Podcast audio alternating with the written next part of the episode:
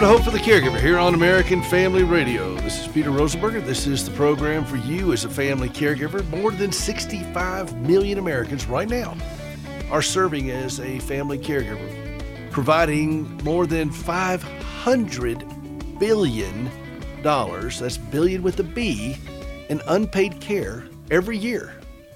500 billion. Now to give you some perspective on that, that has been historically our annual trade deficit with China, which came to light during Trump's uh, run for office back in 2015, uh, of how we were at such a disparity with China over trade, and we were they were making basically 500 billion dollars a year off of us that we were just giving away.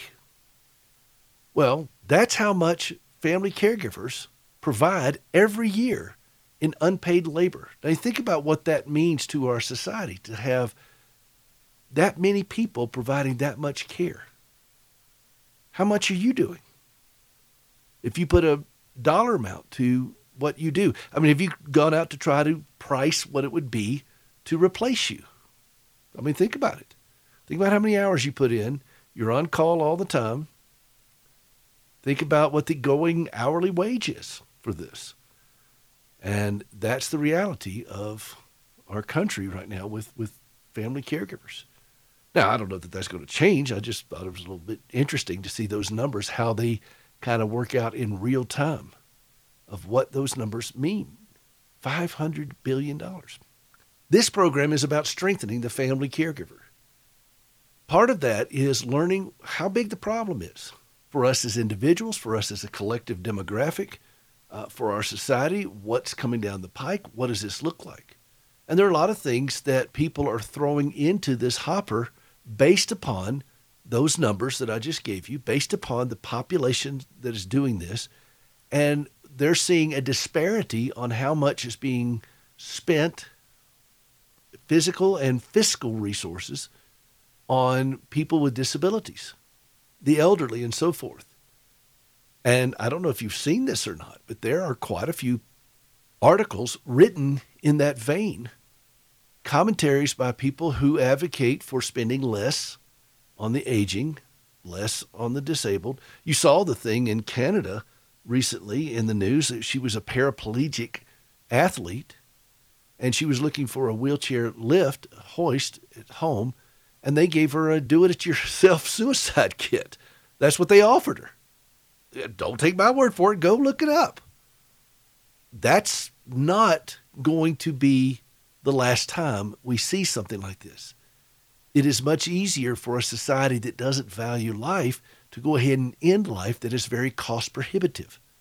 And cost prohibitive could be dollars, or it could be people that just don't want to do this anymore. They don't want to take care of somebody anymore, and it's cramping their lifestyle.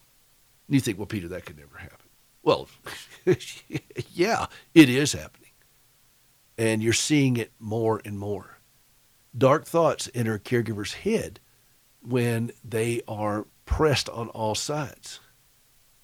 And I've written many commentaries about it. I've seen this. I've seen this with families who reach their breaking point, and I've seen this with couples who have um, one person is taking care of another one. There's a bad diagnosis for the caregiver. They don't know what to do. So they opt for murder suicide. Go look it up. Don't take my word for it. Just look it up. And you'll see that this is happening around us. Well, why is this happening? Yes, it's stressful. Yes, it's hard. But why is it happening? Well, do we have a society that promotes life?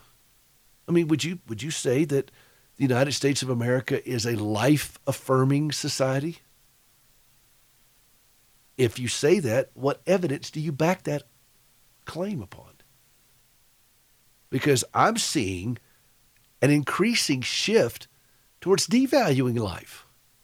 Now, this is not new. Francis Schaeffer and C. Everett Koop covered this back in the 70s. C. Everett Koop used to be the Surgeon General of the country. And he and Francis Schaeffer did a whole series of, you know, whatever happened to the human race. But when Roe versus Wade came down and abortion became legal, in this country. It set in motion a series of philosophical approaches to uh, um, the way we view life in this country and worldwide. And it certainly wasn't lining up with a biblical worldview. When you can kill a baby in the womb, what's keeping you from killing an aging person with Alzheimer's? Or as Canada just did, a paraplegic, offer them a home suicide kit. It's not just that, that they offered them, they had them available. It was readily at their fingertips. It's not something they had to go, oh, let me see if I got something in the back room kind of stuff that can help you. No, no, hey, we got one of these. You know, that's the kind of thing that's happening. If you don't believe me, go Google it, go look it up. And you're going to see more and more of this because the federal government is $31 trillion in debt. The cost of caring for people is astronomical. Again, 65 million caregivers roughly in this country providing $500 billion in unpaid care every year.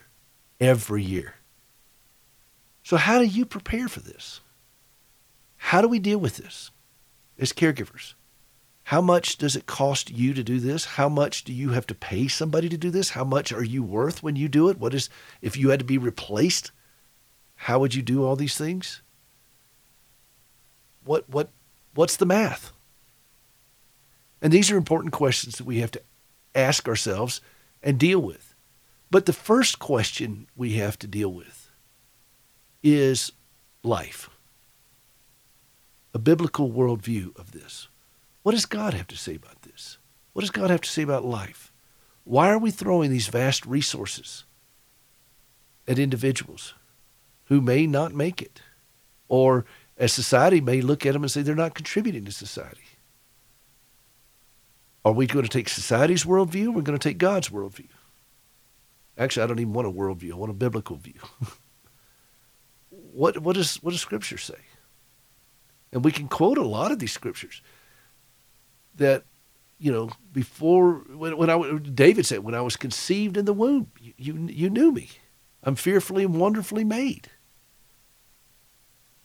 So does that mean that people with birth defects, congenital things, are not fearfully and wonderfully made?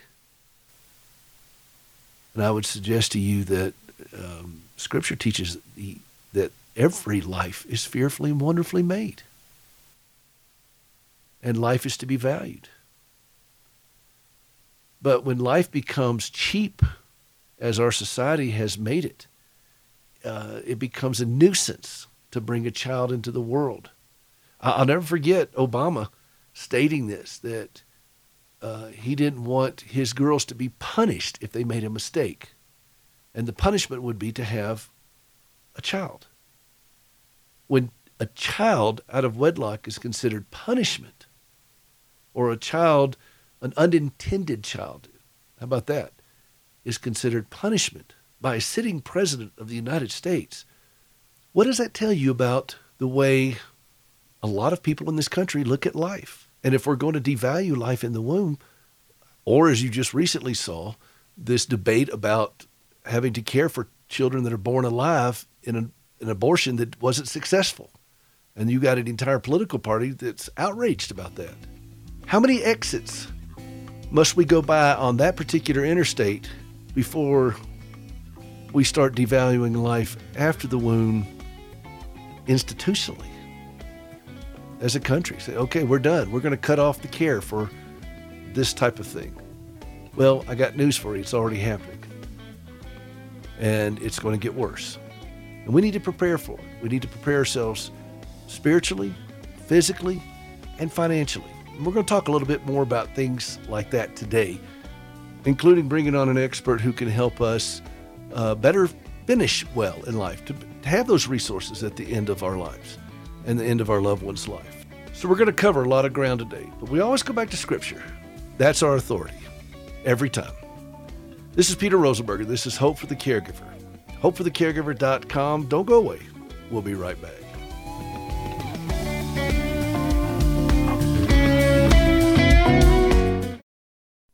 Here's Steve Tybor, president of Eight Days of Hope. The fastest growing crime in America and across the world is sex trafficking. We're talking about millions of lives, even children. Did you know the average age of a child who's trafficked in America is 12 years old? Eight Days of Hope has decided to be a part of the solution with the body of Christ around the country. It's amazing to think that there's 13,000 animal shelters in our country, and that's a good thing, but there's less than 1,000 safe places for people who've been rescued from sex trafficking to go to. I know it's not a fun subject to talk about, but God has called the church to take its blinders off and end this human tragedy. At 8 Days of Hope, we're going to partner with an existing ministry, and for 14 days, we'll bring skilled volunteer professionals to renovate, rebuild, or remodel facility so that more can be rescued and receive the emotional, physical, and spiritual help they need. For more information on how you can get involved with our Safe House construction ministry, please email us at safehouse at 8daysofhope.com or go to our website, 8daysofhope.com. The Word of God tells us many times in one form or another fear not. Today in the world, many people are very fearful about some of the many perils and dangerous happenings that are going on in the world. Psalm 91, verses 1 and 2 tell us, He who dwells in the secret place of the Most High shall abide under the shadow of the Almighty. I will say of the Lord, He is my refuge and my fortress. My God, in Him I will trust. I'm Joseph Parker, and we here at the American Family Association would like to remind you fear not. Put your trust in the Lord. We'd like to both encourage and challenge you to aggressively put your faith to work. And one way to do that is to pray Psalm 91 daily for yourself and your family and keep your trust in Him. If you'd like to get a copy of the Psalm 91 prayer for yourself, email us here at psalm91 at afa.net. Again, that's Psalm 91 at afa.net.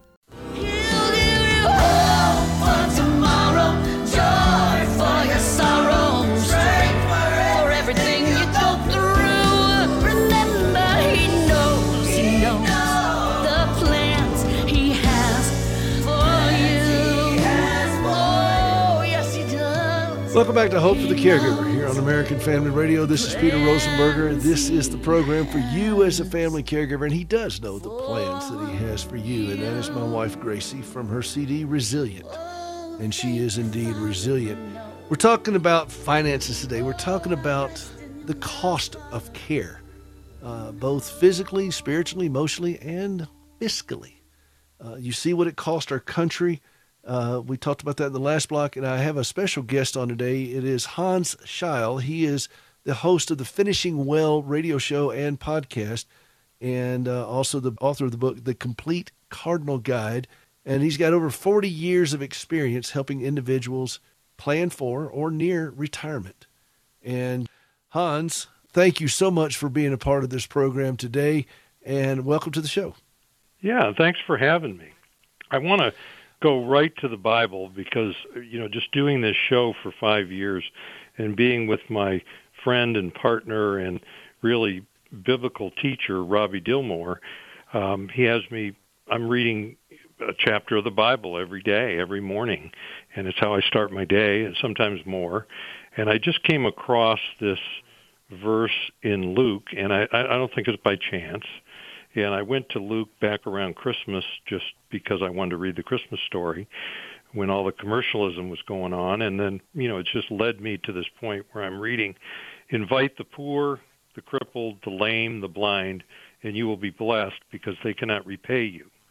For you will be repaid at the resurrection of the just. And so I think what Jesus is telling us here is to that we're to care for the poor, the crippled, the lame, the blind, and we're we're we're supposed to invite them to our feast and give things to them, do things for them. And where this speaks real specially to me is I have all kinds of people calling me from all over the country, and I I stop and I take the time to help them. And I mean all kinds of people, people that are rich, people that are middle wealth, and I have a lot of people that uh, many would describe as poor, and th- it's usually the people that are in a bit of a hard way financially that they can use my help the most. And so, we as soon as we get somebody that comes to us that is in need, um, immediately the antennas go up, and we we work extra hard to give them something that they can use. And this just spoke to me because I'm always struggling with this because I do run a business here, and um, but we we work extra hard for these people, and we don't charge them. So, um, and you know, I'm talking about people that maybe have seventy thousand dollars in their IRA, and that's all the money they have in the world, and they've just let it sit there, and now they're facing minimum distributions. I might even be talking to the daughter, and the daughter who's looking after the mother, and they need to take some money out of this thing, and they really need some help doing it. And um, I'm there to help. And, and this verse just gave me some real strength coming straight from God that these are exactly who I'm supposed to be helping. Well, and Luke 14 is where that is, and that is a fabulous scripture, and it gives the mandate of who we are as believers uh, to go out to the highways and the byways and to to reach these folks. And Jesus said very clearly, sick, naked, hungry, thirsty, prison. You know, he's these these are things he's looking for is to to help others do this. And this audience is filled with caregivers who are putting themselves between a chronically impaired loved one and even worse disaster. And the financial toll it takes on them is substantial. I know I've been doing it now 37 years. And um, I, I, look at people with $70,000 in their IRA with envy. you know, because sure. I've, I've had a long journey with Gracie and I, uh, she's, um, all my money is in Gracie. she's, she is she is uh, quite a has quite a journey here. So I wanted you to kind of share some things about what are some common mistakes that people make in this journey that that you see, and then let's talk about ways that you help kind of redirect them out of that. Well, the first one that I see is the spouse, as you are, taking care of the loved one, the other spouse, or their wife or husband and letting themselves get so run down that they end up sick themselves. And and I'm sure that that's not what you brought me on is to talk about that. I'm sure during your discussions um, you give people a lot of help and advice on that about taking care of themselves. But I would just put that from my perspective as the biggest uh, mistake that people make, and sometimes they make it just because they don't have any other choice. So I'm going to take them off the hook a little bit here. But when we get it to financially, what is the biggest mistake that caregivers make with their money is number one is avoiding and not the purchase of long-term care insurance themselves. I mean, it just that should be if they don't have it for the person who is ill, um, and then they've just discovered this, and now they're in the caregiver position. They absolutely need to buy some long-term care insurance or something, some type of solution, and do some planning. So when they end up sick, they're not going to have a healthy spouse to take care of. So I, I would put that down as number two. How do you distinguish between what's what's a good long-term care policy to get? What are what are some warning flags that we should, uh, some red flags that we should be aware of when we go out to purchase these things? What are some some guidelines that we need to keep in mind? Well, what I say in uh, there's four different categories of long-term care insurance or long-term care planning, and why don't I go over those first? I mean, you've got short-term okay. care, You've got traditional long-term care insurance, which is I think you were referring to, and I was referring to earlier. That's number two. Number three is going to be this hybrid life long-term care insurance, where there's the mixing of a life insurance policy and a long-term care policy in such a way that if you don't use it for long-term care, it pays off to your heirs after you die in, in terms of a, a life insurance benefit. And the fourth category is self-insurance. And you say, well, that doesn't sound like insurance. Well, self-insurance is where about 85% of the country is right now. And they're there by default. Mm. So, meaning they just said, ah, I'm not going to do that. I'll, I'll, I'll, I'll, I'll just take care of that myself. I'll, take, I'll just pay for it if it happens. And so they're on self-insurance and they're there by default. And what I'm speaking of is self-insurance by design. So, and that's really what I end up doing with a lot of people who can't qualify for the other kinds of insurance um, because of their health. Um, then we're going to sit down and put together a plan. Well, what are we actually going to do if you need care? I mean, what's the plan? And um, that's what that's what self-insurance by design is. So there's four kinds. And uh, right. I want to answer your question of what should people be on the lookout for. Well, the first thing I'm looking out for is do, do the person see the need? Because I think you ask the question in the vein, they already see the need, they know they have the need, and I'm going to get to a couple other things here, and I think we're getting a little ahead of ourselves, assuming people are actually going out and looking for long-term care policies. That's and true. I don't really think that's the case. Well, okay. I think you're so, right. I think that you you you've got to figure out. Uh, you've got to come to that point where you realize this is not going to end anytime soon, and it's probably not going to end in a way that I would like it to. So, how do I prepare for this and be a good steward of me and and our resources to the best of our abilities? And that's the first question we, as caregivers, have to ask because when, particularly when you have uh, families of special needs children, because the the moment you get that diagnosis that child is going to, may outlive you. I mean, you have family members with children with autism. I'm seeing a lot of this.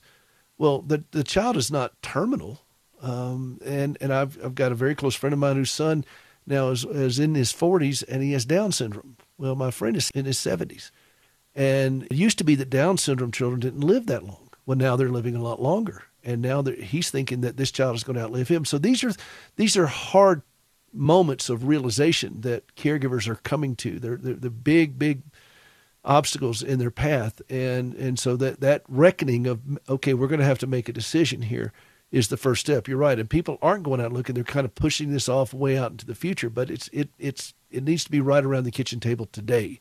Is what I hear you say. Yeah, so that's what the I, what I I'm going to look for is, you know, is is it just like the recognition of the problem and the interest in solving it and we're going to spend some time and there first. Then the next place or while i'm doing that we got to look at the resources. So when you're thinking about going out and looking for a long term care policy maybe i get them to that.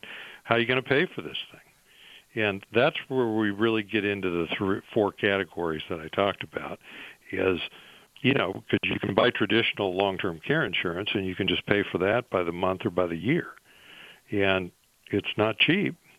Um, we can talk about some general premiums in a second, but it, you know, it, it's the place that people that don't have resources uh, or money in the bank or money in an IRA, money in a 401k, uh, in CDs, in something that they can put toward this problem, then um, we're going to look at traditional long-term care insurance if people do have resources and they've got assets, well, we can't take all of them and throw them at this problem, but we can.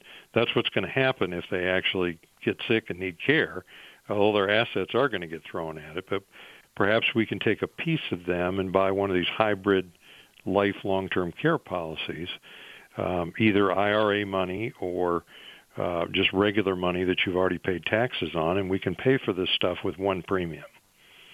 So um, or a combination of the two. I have some people that will buy half their policy with a single premium, and then they'll buy a traditional long-term care policy to go along with it. Um, so they pay as you go and pay all up front. I mean, there's a, endless combinations. Um, and I think that the short-term care is something that really doesn't get talked about. It's available in 39 states. I mean, there's a few states like California, New York, Florida, um, that don't allow insurance companies to sell these short-term care policies, but 39 states have it. And it's simply a policy that'll pay for a year of care at home, and it'll pay for a year of care uh, in a facility. Well, hold and that thought for just a second. We've got to go to a break. Uh, we're talking with Hans Scheil and he is the host of the Finishing Well broadcast and podcast. We're talking about taking care of ourselves, being good stewards of our resources, and planning for the future for finishing well. This is Peter Rosenberger. This is Hope for the Caregiver. We'll be right back.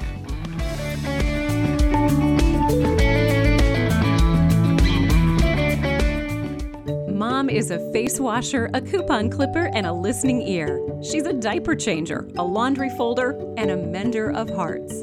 She's a master juggler of the jobs of the day. She's simply incredible and incredibly busy. At 1 Million Moms, we understand the hurried pace of the average mom. That's why we've made it so easy for you to take a stand against the trash that's in today's media. Visit 1millionmoms.com. The weapons of our warfare are not carnal. See, we don't have to engage in psychological brainwashing techniques and all this nonsense that the left traffics in because they're godless. For the most part, the weapons of our warfare are not carnal, but they are mighty through God to the pulling down of strongholds, casting down imaginations. That's how we fight. Tune in to The Awakening, weekdays at noon central on American Family Radio. A man struggling with terminal cancer once told me, I try not to stand too long on the mountain, and I don't sit too long in the valley. I live one day at a time and try to keep my attitude somewhere near the middle. Hi, I'm Mark Gregston with Parenting Today's Teens. In a situation that was totally out of control, this man trusted God for one day at a time. Perhaps you're in a situation where things are dark as well. It may not be cancer, but the anger, disrespect, and tension at home has worn you down. My hope is that this quick word from a cancer patient will be a reminder to you. Today, live just one day at a time. Stay near the middle and know that in the midst of the chaos at home, God is still in control. Looking for more parenting wisdom? Go online to parentingtodaysteens.org or search for Parenting Today's Teens in your favorite app store.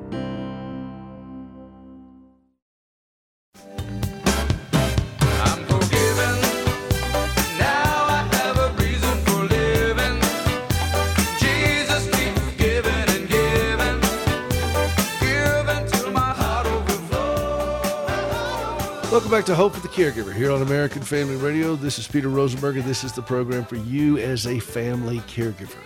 HopeForTheCaregiver.com. We are talking with Hans Scheil. He is the author of the Complete Cardinal Guide. Over 40 years of experience specializing in helping individuals at or near retirement, and he is the host of the podcast and broadcast Finishing Well. And we're thrilled to have him because, you know, finances are a big part of our journey as caregivers and we do not wish to be in a situation. I, let me back up. We're so reactive that sometimes we think, well, we'll wait when that happens.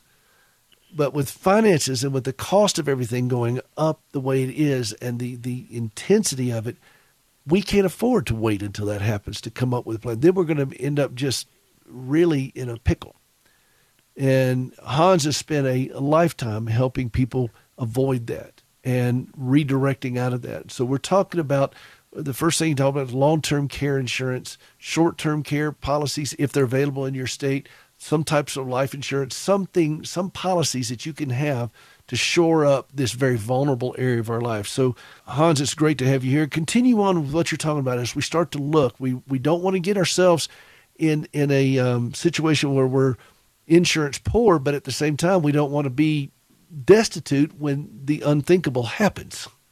And with caregivers, we know the unthinkable is right around the, the horizon here, very very soon approaching to us. Well, I'm going to just mention when you're starting to shop for this stuff or you're looking for it, I'm going to recommend that you shop for the person to help you with it more than you do the shop for the policy or the company behind it. Because 30 years ago, you would shop policies. You'd you'd invite the person from three or four different companies out, three or four different people, and they would each give you a quote and talk about their policy. But today's day and time, most people that sell this stuff represent just about everybody anyhow.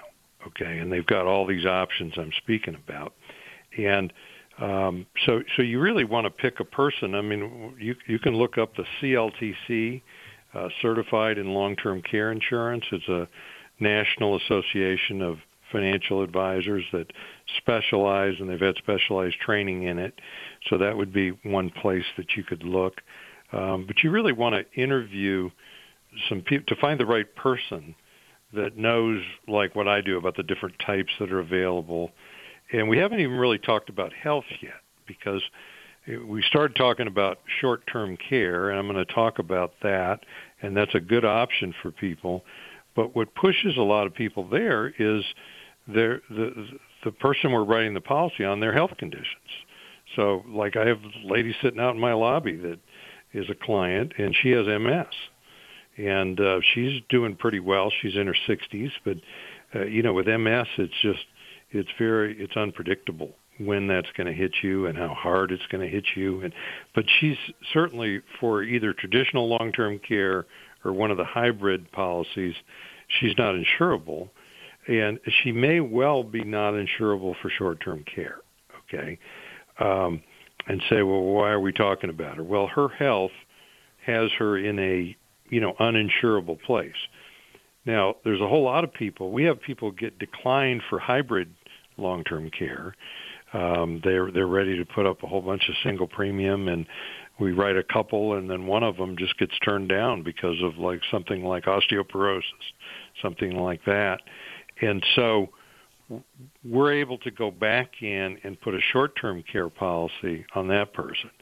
And I'm thinking for a lot of you caregivers out there, you may have health conditions yourself that prevent you from buying traditional long-term care but I'll bet there's a chance you can get this short-term care. And it's pretty simple. It's going to provide one year in a facility. Um, it's a you know up to like four hundred dollars a day you can buy. Most people buy like two hundred dollars a day, or six thousand a month, and it'll pay a whole three hundred and sixty days, and then you're done. Okay, and then for home health care, it pays twelve hundred bucks a week as an indemnity benefit and then you can pick your caregivers. And there's a there's a small floor on there that you got to have three visits in a week from a home health care agency to qualify for the whole 1200 bucks. But then they just send you the check and they'll pay for 52 weeks of care. I mean that's over $60,000 that they'll pay and then you're done. So it certainly doesn't provide the several years care that a traditional care policy does, but it doesn't cost as much, and it's easier from a health standpoint to qualify for. That makes sense.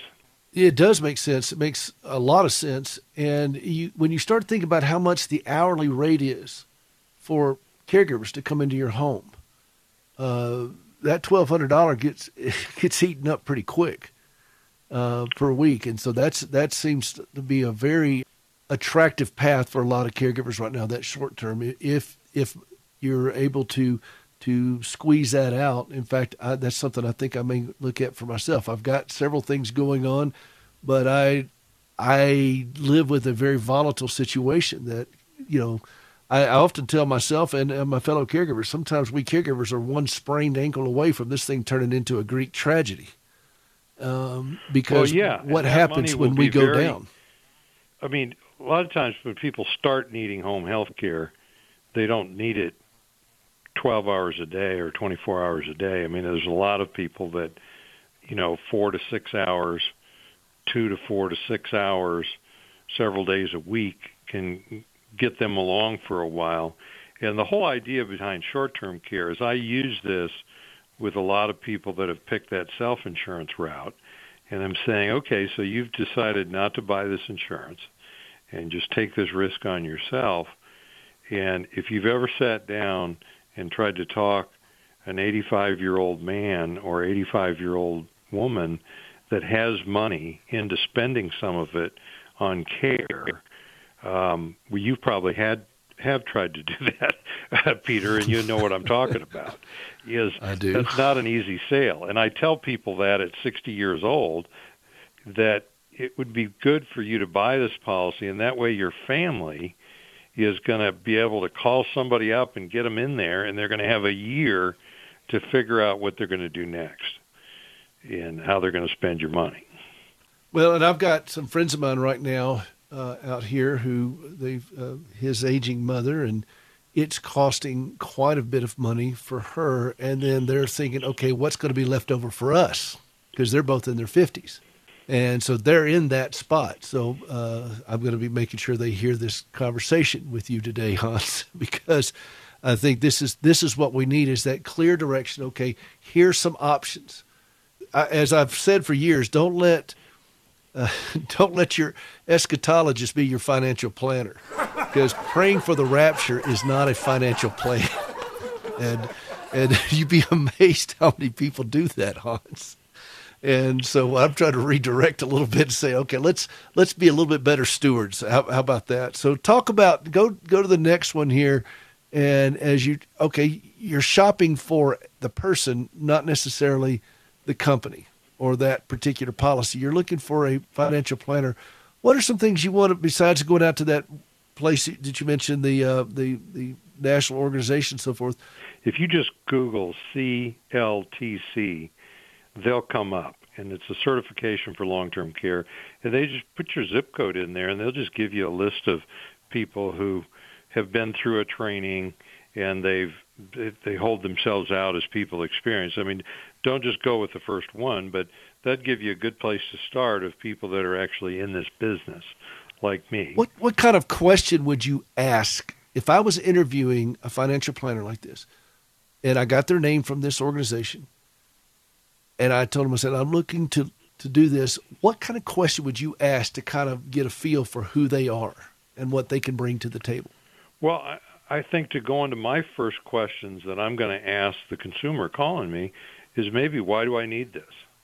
Tell me, tell me why I need long-term care. I mean, it just uh, if you're the consumer calling in because you're just setting them up to explain to you maybe what you already know, but you can just play devil's advocate for a second. So I, I'd start there, and then I'd be looking at what are the questions that they're asking you. I mean, it's just that, that they need to find out about your resources. And you need to be ready to share that with them is how much you got bringing in by the month, whether there's discretionary money, um, whether you have money in your IRA or 401k, uh, whether you've got other money or assets, which are certainly at risk if you if you're needing care in the future. But you're wanting them to ask you about that, or you need to be prepared to share that, because that's the first place. We, how are you going to pay for this thing? And then, then we need to get into, which I think you've been on since the beginning, is is when we start vetting the particular policies, we need to know long, how long is the elimination period. I mean, it, which is like a deductible. I mean, it just if if I get sick and need care. Um, how long am I going to have to wait before I can collect something out of this policy? Um, how much is the daily amount? Uh, does it pay equally for home health care as well as assisted living as well as a nursing home? Um, how many years is care covered or what's the overall maximum on the policy? Uh, is there inflation? Because it's fine to talk about it in 2023. I don't, what's this stuff going to cost in 2040? And um, is this policy that you recommend going to be sufficient to cover it then? Have you thought about that? What are the health qualifications of the various policies? And um, do you have a company and do you have I mean, if somebody asked me this of me, do do I have several companies and several policies within those companies that will write somebody with health conditions? And you know, the answer to that with us is yes. And you would want whoever you're doing business with to have a lot of options. Like the lady that has MS, we have something for her. Uh, you know, it's, mm. it's it's it's not simple, but we we've got a solution for her. If I'm interviewing this individual to see what if they can meet my needs, what are some red flags that maybe I need to move to the next individual when I hear them saying certain things? uh, what would you say? Okay, because a, a, lot of people don't know anything. They've never even talked to a financial planner. So, how do you know if you got one that's going to be somebody you can rely on? What are some red flags that come up in the conversation? These are things I'd like for you to address in our last segment, if you don't mind. Uh, can you hang around for one more segment? Yeah, I can. I'll be glad to. All right, hang, hang on just one minute. This is Peter Rosenberger. We're talking with Hans Scheil. Uh, he is the host of the Finishing Well podcast and radio show. And you can go to cardinalguide.com, cardinalguide.com. And we'll be right back. This is Hope for the Caregiver. We'll be right back. Hey, this is Peter Rosenberger. Have you ever helped somebody walk for the first time? I've had that privilege many times through our organization, Standing with Hope. When my wife Gracie gave up both of her legs following this horrible wreck that she had as a teenager, and she tried to save them for years, and it, it just wouldn't work out. And finally, she relinquished them and thought, "Wow, this is it. I mean, I don't have any legs anymore. What can God do with that?" And then she had this vision for using prosthetic limbs as a means of sharing the gospel, to put legs on our fellow amputees, and that's what we've been doing now since 2005 with Standing with Hope. We work in the West African country of Ghana, and you can be a part of that through supplies, through supporting team members, through supporting the work that we're doing over there. You could designate a limb. There's all kinds of ways that you could be a part of giving the gift that keeps on walking at standingwithhope.com. Would you take a moment to go out to standingwithhope.com and see how you can give they go walking and leaping and praising God. You can be a part of that at standingwithhope.com. Back to Genesis with Dr. John Morris, geologist and president of the Institute for Creation Research. Dr. Morris, what's the source of natural gas? Chris, natural gas is a result of a variety of life processes. Even the digestion of your food produces methane gas. Methane gas is also found in volcanic eruptions and in meteorites, so it's evidently a chemical that can form under a variety of conditions. A new theory has been proposed that the huge deposits of methane gas are really the inorganic outgassing of the Earth's interior. These huge pockets of pure methane in many ways don't appear to be life gases with all the impurities that would be there. I lean to such a theory myself. God created this earth for man's good, and methane is a very good part of our existence. It's hard to know for sure, but it wouldn't surprise me from a back to Genesis perspective. To learn more about creation, get our free DVD called That's a Fact. Call us at 800 628 7640 and mention the promo code FACT. He will be strong to deliver me safe, and the joy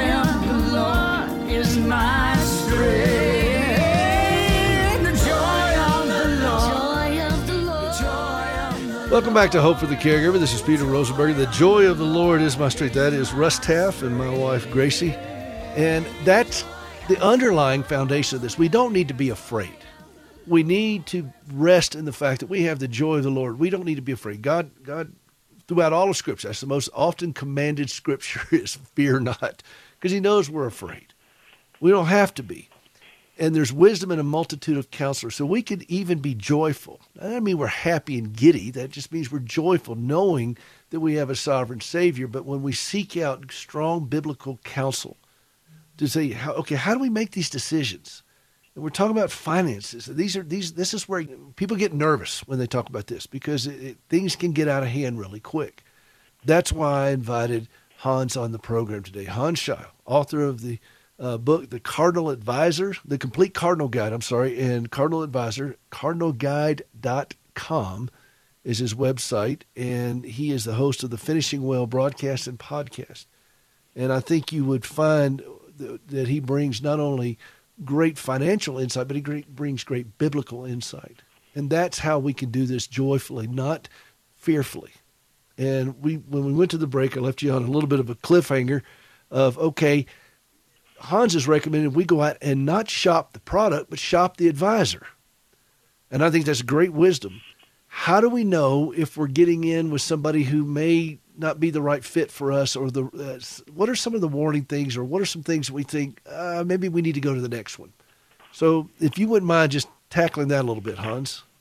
I think you're going to have a little trouble just finding people that sell this stuff unless you really ask some questions that that lead them that way because people are in denial even in the financial advising business is that this is such a troubling subject this is my theory on it that the, the peop- there aren't that many people that sell it anymore and basically there's an audience that doesn't really want to hear about it. So so now we've got a customer who's listened to what we've said and they have some resources they want to solve this problem for themselves and now they're out looking for an advisor, what are some of the things they want to ask them? Well, the, the first thing that sits in my craw a little bit is the, the, the financial person who might work in one of the big banks or one of the big stock brokerages who has access to these hybrid products, you know, and by hybrid I mean hybrid life long-term care, and they don't really know much about it. They just have somebody in their firm that knows a little bit about it, and they're going to say, "Oh yeah, yeah, we can we can get you some long-term care," and then they can look at your money because maybe you have it invested with them, and they're going to take the hundred thousand dollars that you can put toward this, and go out and shop, and find a hybrid policy with somebody in their firm. So I think a question you want to ask anybody that you're going to about this is how many of these policies have you sold in the last year? How many new customers have you taken on with this? And you know, if it's ten or less, I, I think you got to find somebody else. Uh, I mean, just simply because it, it th- this stuff really requires a person to have a working knowledge of it. So that that's one thing is is just asking them the number of policies, and I think you want to ask them, do you sell traditional long-term care insurance and hybrid long-term care insurance, hybrid life long-term care insurance.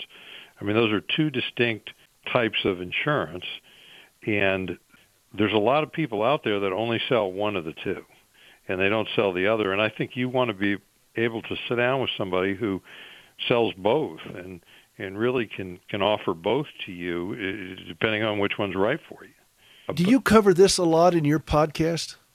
Yeah, these kinds of absolutely. things. Absolutely. Yeah. Because I want to I want to interrupt you and and really encourage people to go out and listen to your podcast and uh, and access it because these these are very complex things for for so many of us. We don't we feel uncomfortable with it. So I'm, I'm glad that you do this because and I love that that, that question. Do you first off how many do you sell a, a year, and do you sell traditional long term care and a hybrid? And if they're not if they're not familiar with these products, why do you want to buy it from them? That's that's basically what you're saying. Well, yeah, they're basically just selling you a policy if they've got one or two traditional long-term care and that's all they sell. And you know, some of these people think that the hybrid life long-term care is evil. I mean, they've just come to believe that for whatever reason, and then vice versa. The the, the a lot of the financial people uh, which I'm one of the financial people, they only sell the hybrid. So they're only going to sell you long-term care if you got a hunk of money you can throw into it. And they're they're not well versed on just writing a standard traditional long-term care, which is best for some people. So, um, you know, what we talk about on our show is it's based on the book. There's seven worries, and I'll just rattle them off real quick: Social Security, Medicare, long-term care, IRA, 401k, planning and tax planning around that, minimum distributions, income planning, and investment. So when you get retired, your money is more of a source of an income than it is just money sitting in the bank. Um, and we need to plan that out. Uh, estate planning, and and planning what happens to your money. And the first benefactor of the estate is the surviving spouse. So for a lot of people, that's really the extent of the estate planning is making sure their spouse is going to be okay if they meet an early demise, or the other one lives on a lot longer. And then the last one is income taxes. So we take those seven subjects. I'm an expert in all seven of them, and every week we talk about one of them. They're called the seven worries. And if you go to cardinalguide.com, um, you can just find all the seven worries and all our stuff and all our shows and um, all my YouTube stuff.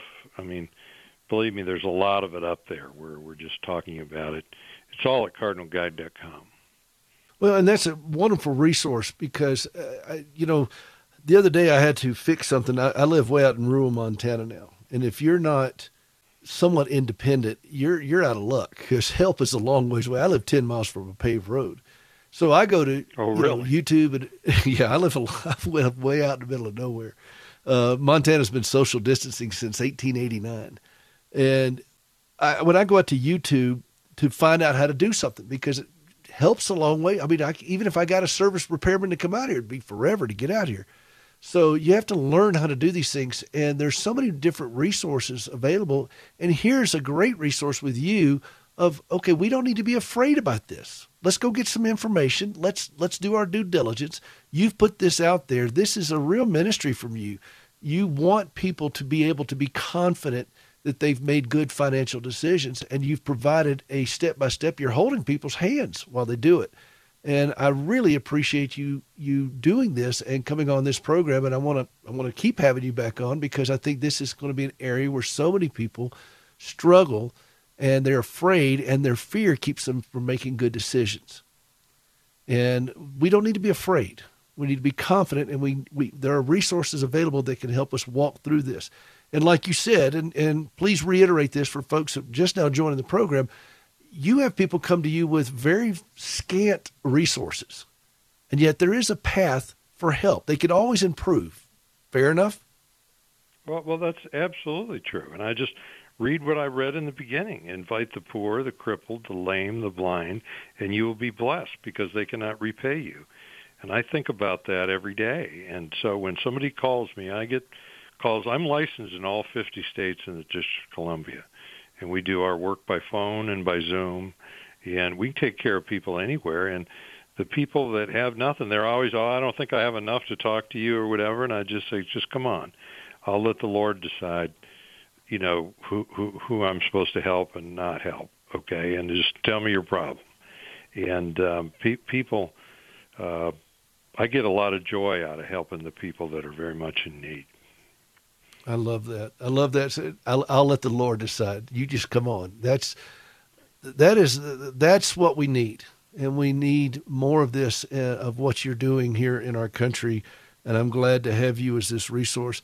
Uh, if people want to find out more about you, again, it's go to tell tell us all about your website and and how people can get more involved with you.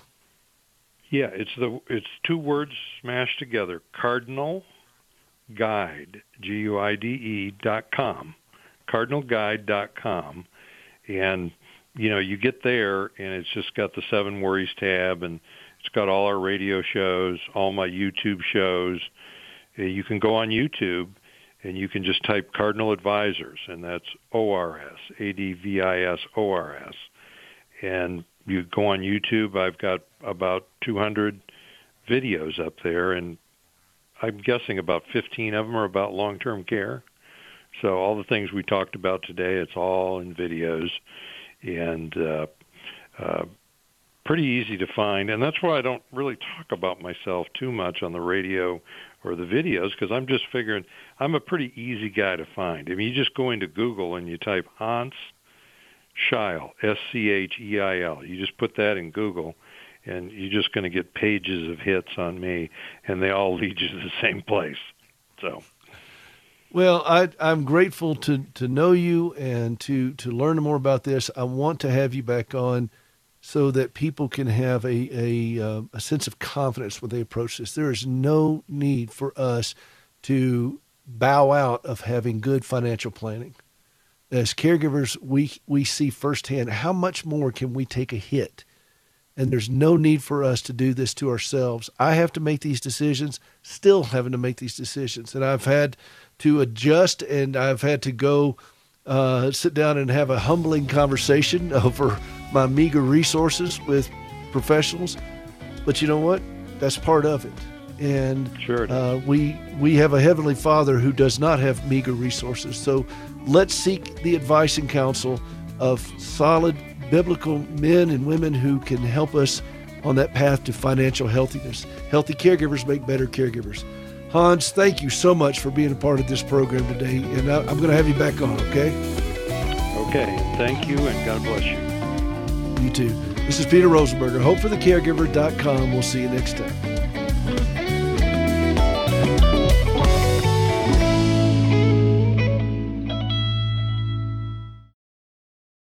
The views and opinions expressed in this broadcast do not necessarily reflect those of the American Family Association or American Family Radio.